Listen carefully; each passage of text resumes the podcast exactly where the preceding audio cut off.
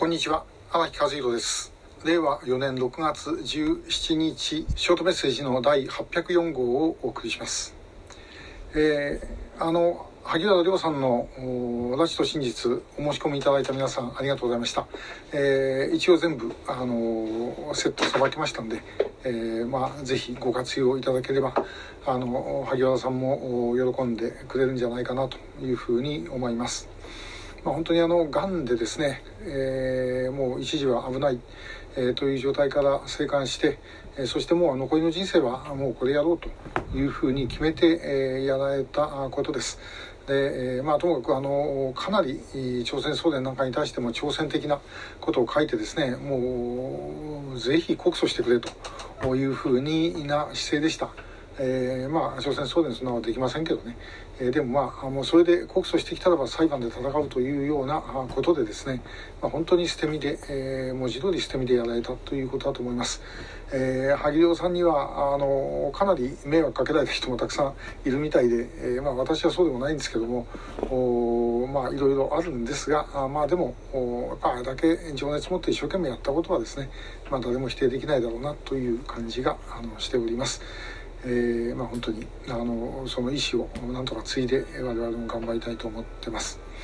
でさて、えー、今日の話はあ昨日に引き続いて、えー、なんですけどもお役所のですね整合性の話で、えー、まあ、昨日外務省はあの要は国交正常化がやりたかったんだという話をしましたね。で、え国交正常化ができればこれはもう大きなあの自分の勲章になる。え出世にも関わるということになるわけですね。え拉致被害者救出するっていうのはあんまり出世と関係ない、えということです。であの同じようなことが実は例えば財務省の減税に関してもありますよね。えー、財務省で、えー、は、まあ、増税をした税率を少しでも上げた方が評価をされるということですねで税率上げれば当然逆に景気悪くなって税収が減るなんてことは子供が考えたって分かりそうなもんですけどもそんなことはどうでもいいと、まあえー、極論すれば、まあ、どんなに景気が悪くなってもいいから税率を上げたい、えー、それが、まあ、省内で評価される最大のものになると、まあ、そういうようなことじゃないかなと思います。で、えー、役所の、まあ、これ役所に限りませんよね組織っていうのはできた途端に、えー、最初持ってたところと別の方向へ走ろうとするという、まあ、修正みたいなものが私はあるように思うんです。で役所の場合は、まあ、ともかくその自分たちの役所のためあるいは同じ役所の中でもその自分たちの部下のためっていうふうにですね、えー、なっててしまう、まあ、最後は自分のためってことになりますけどもまあ、かつて、ね、あのアメリカやイギリス世界中の大国相手に戦争してた時でも陸軍と海軍が大喧嘩してたそういう国ですから、えー、まあもうこれはある意味で言うと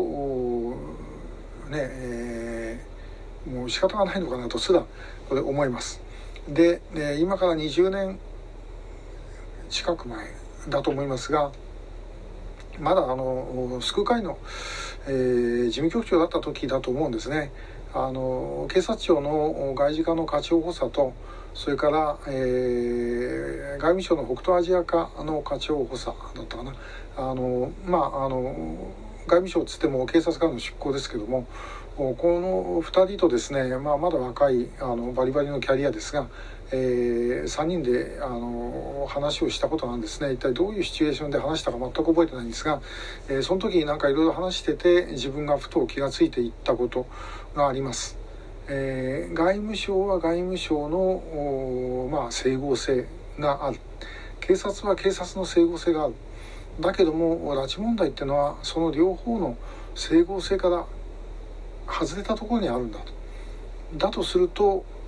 これはですね国家の整合性を維持をすると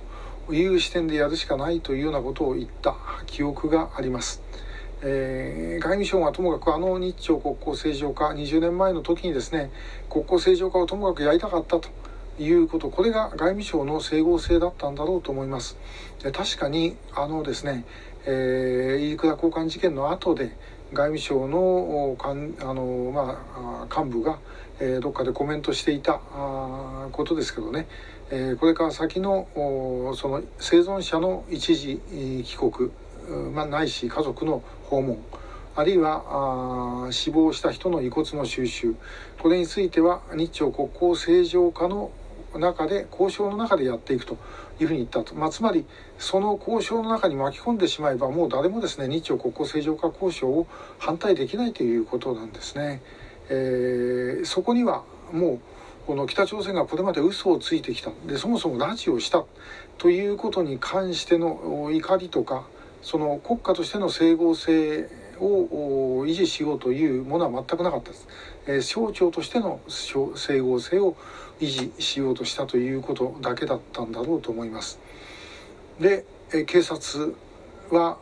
まあ、あの時あの昨日ご紹介した北村茂さんの書いたものの中ではですねえー、まあ、あの外務省がそれを一番やろうとしていたということは書かれていると、まあ、これはそれでその通りだと思うんですが、えー、でもあの2002年ですね第二次小泉訪朝のが2002年なんですけどもあの時、えー、警察がやったのは何だったかっていうと山本美穂さんの DNA データ偽装事件ですよ。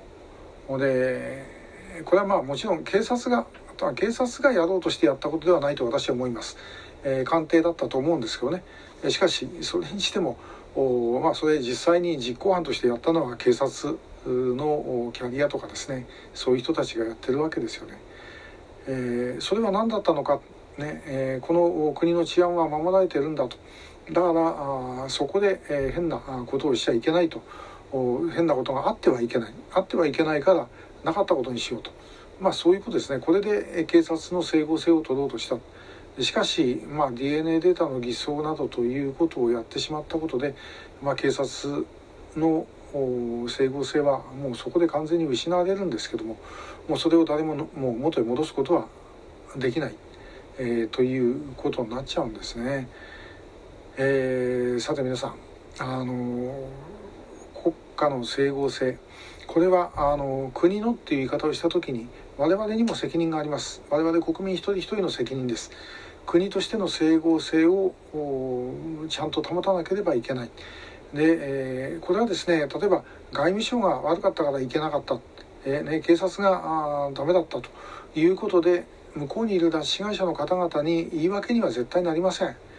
ね、日本の中にいてそして、えー、民主主義の国の中で自由に発言をできる人間が何もしないでなんだっていうことになるこれも当然のことだと思います。えー、そういうふうに、まあ、ならないようにするということが我々必要で国家としての整合性をどうやって維持をしていくか、まあ、これはもう役人であれマスコミの人であれ我々であれもう誰であれやはり常に考えておかなきゃいけないことだろうなと思います。でこれ逆にですね、まあ、日本人ってもともとみんなバラバラですからそういう意味で言うとしかし国家の整合性ということがイメージとしてつかめたらばこれはですねおそらくものすごい力を発揮することができるんではないかというふうに思います。日露戦争の時なんかまさに私は、えー、そうだったのではないだろうかというふうに思うんですね、えー、もう一回そこのところですね、まあ、みんなでやっぱりちょっとこう反省して見つめる必要があるのではないかというふうに思います。今日もありがとうございました。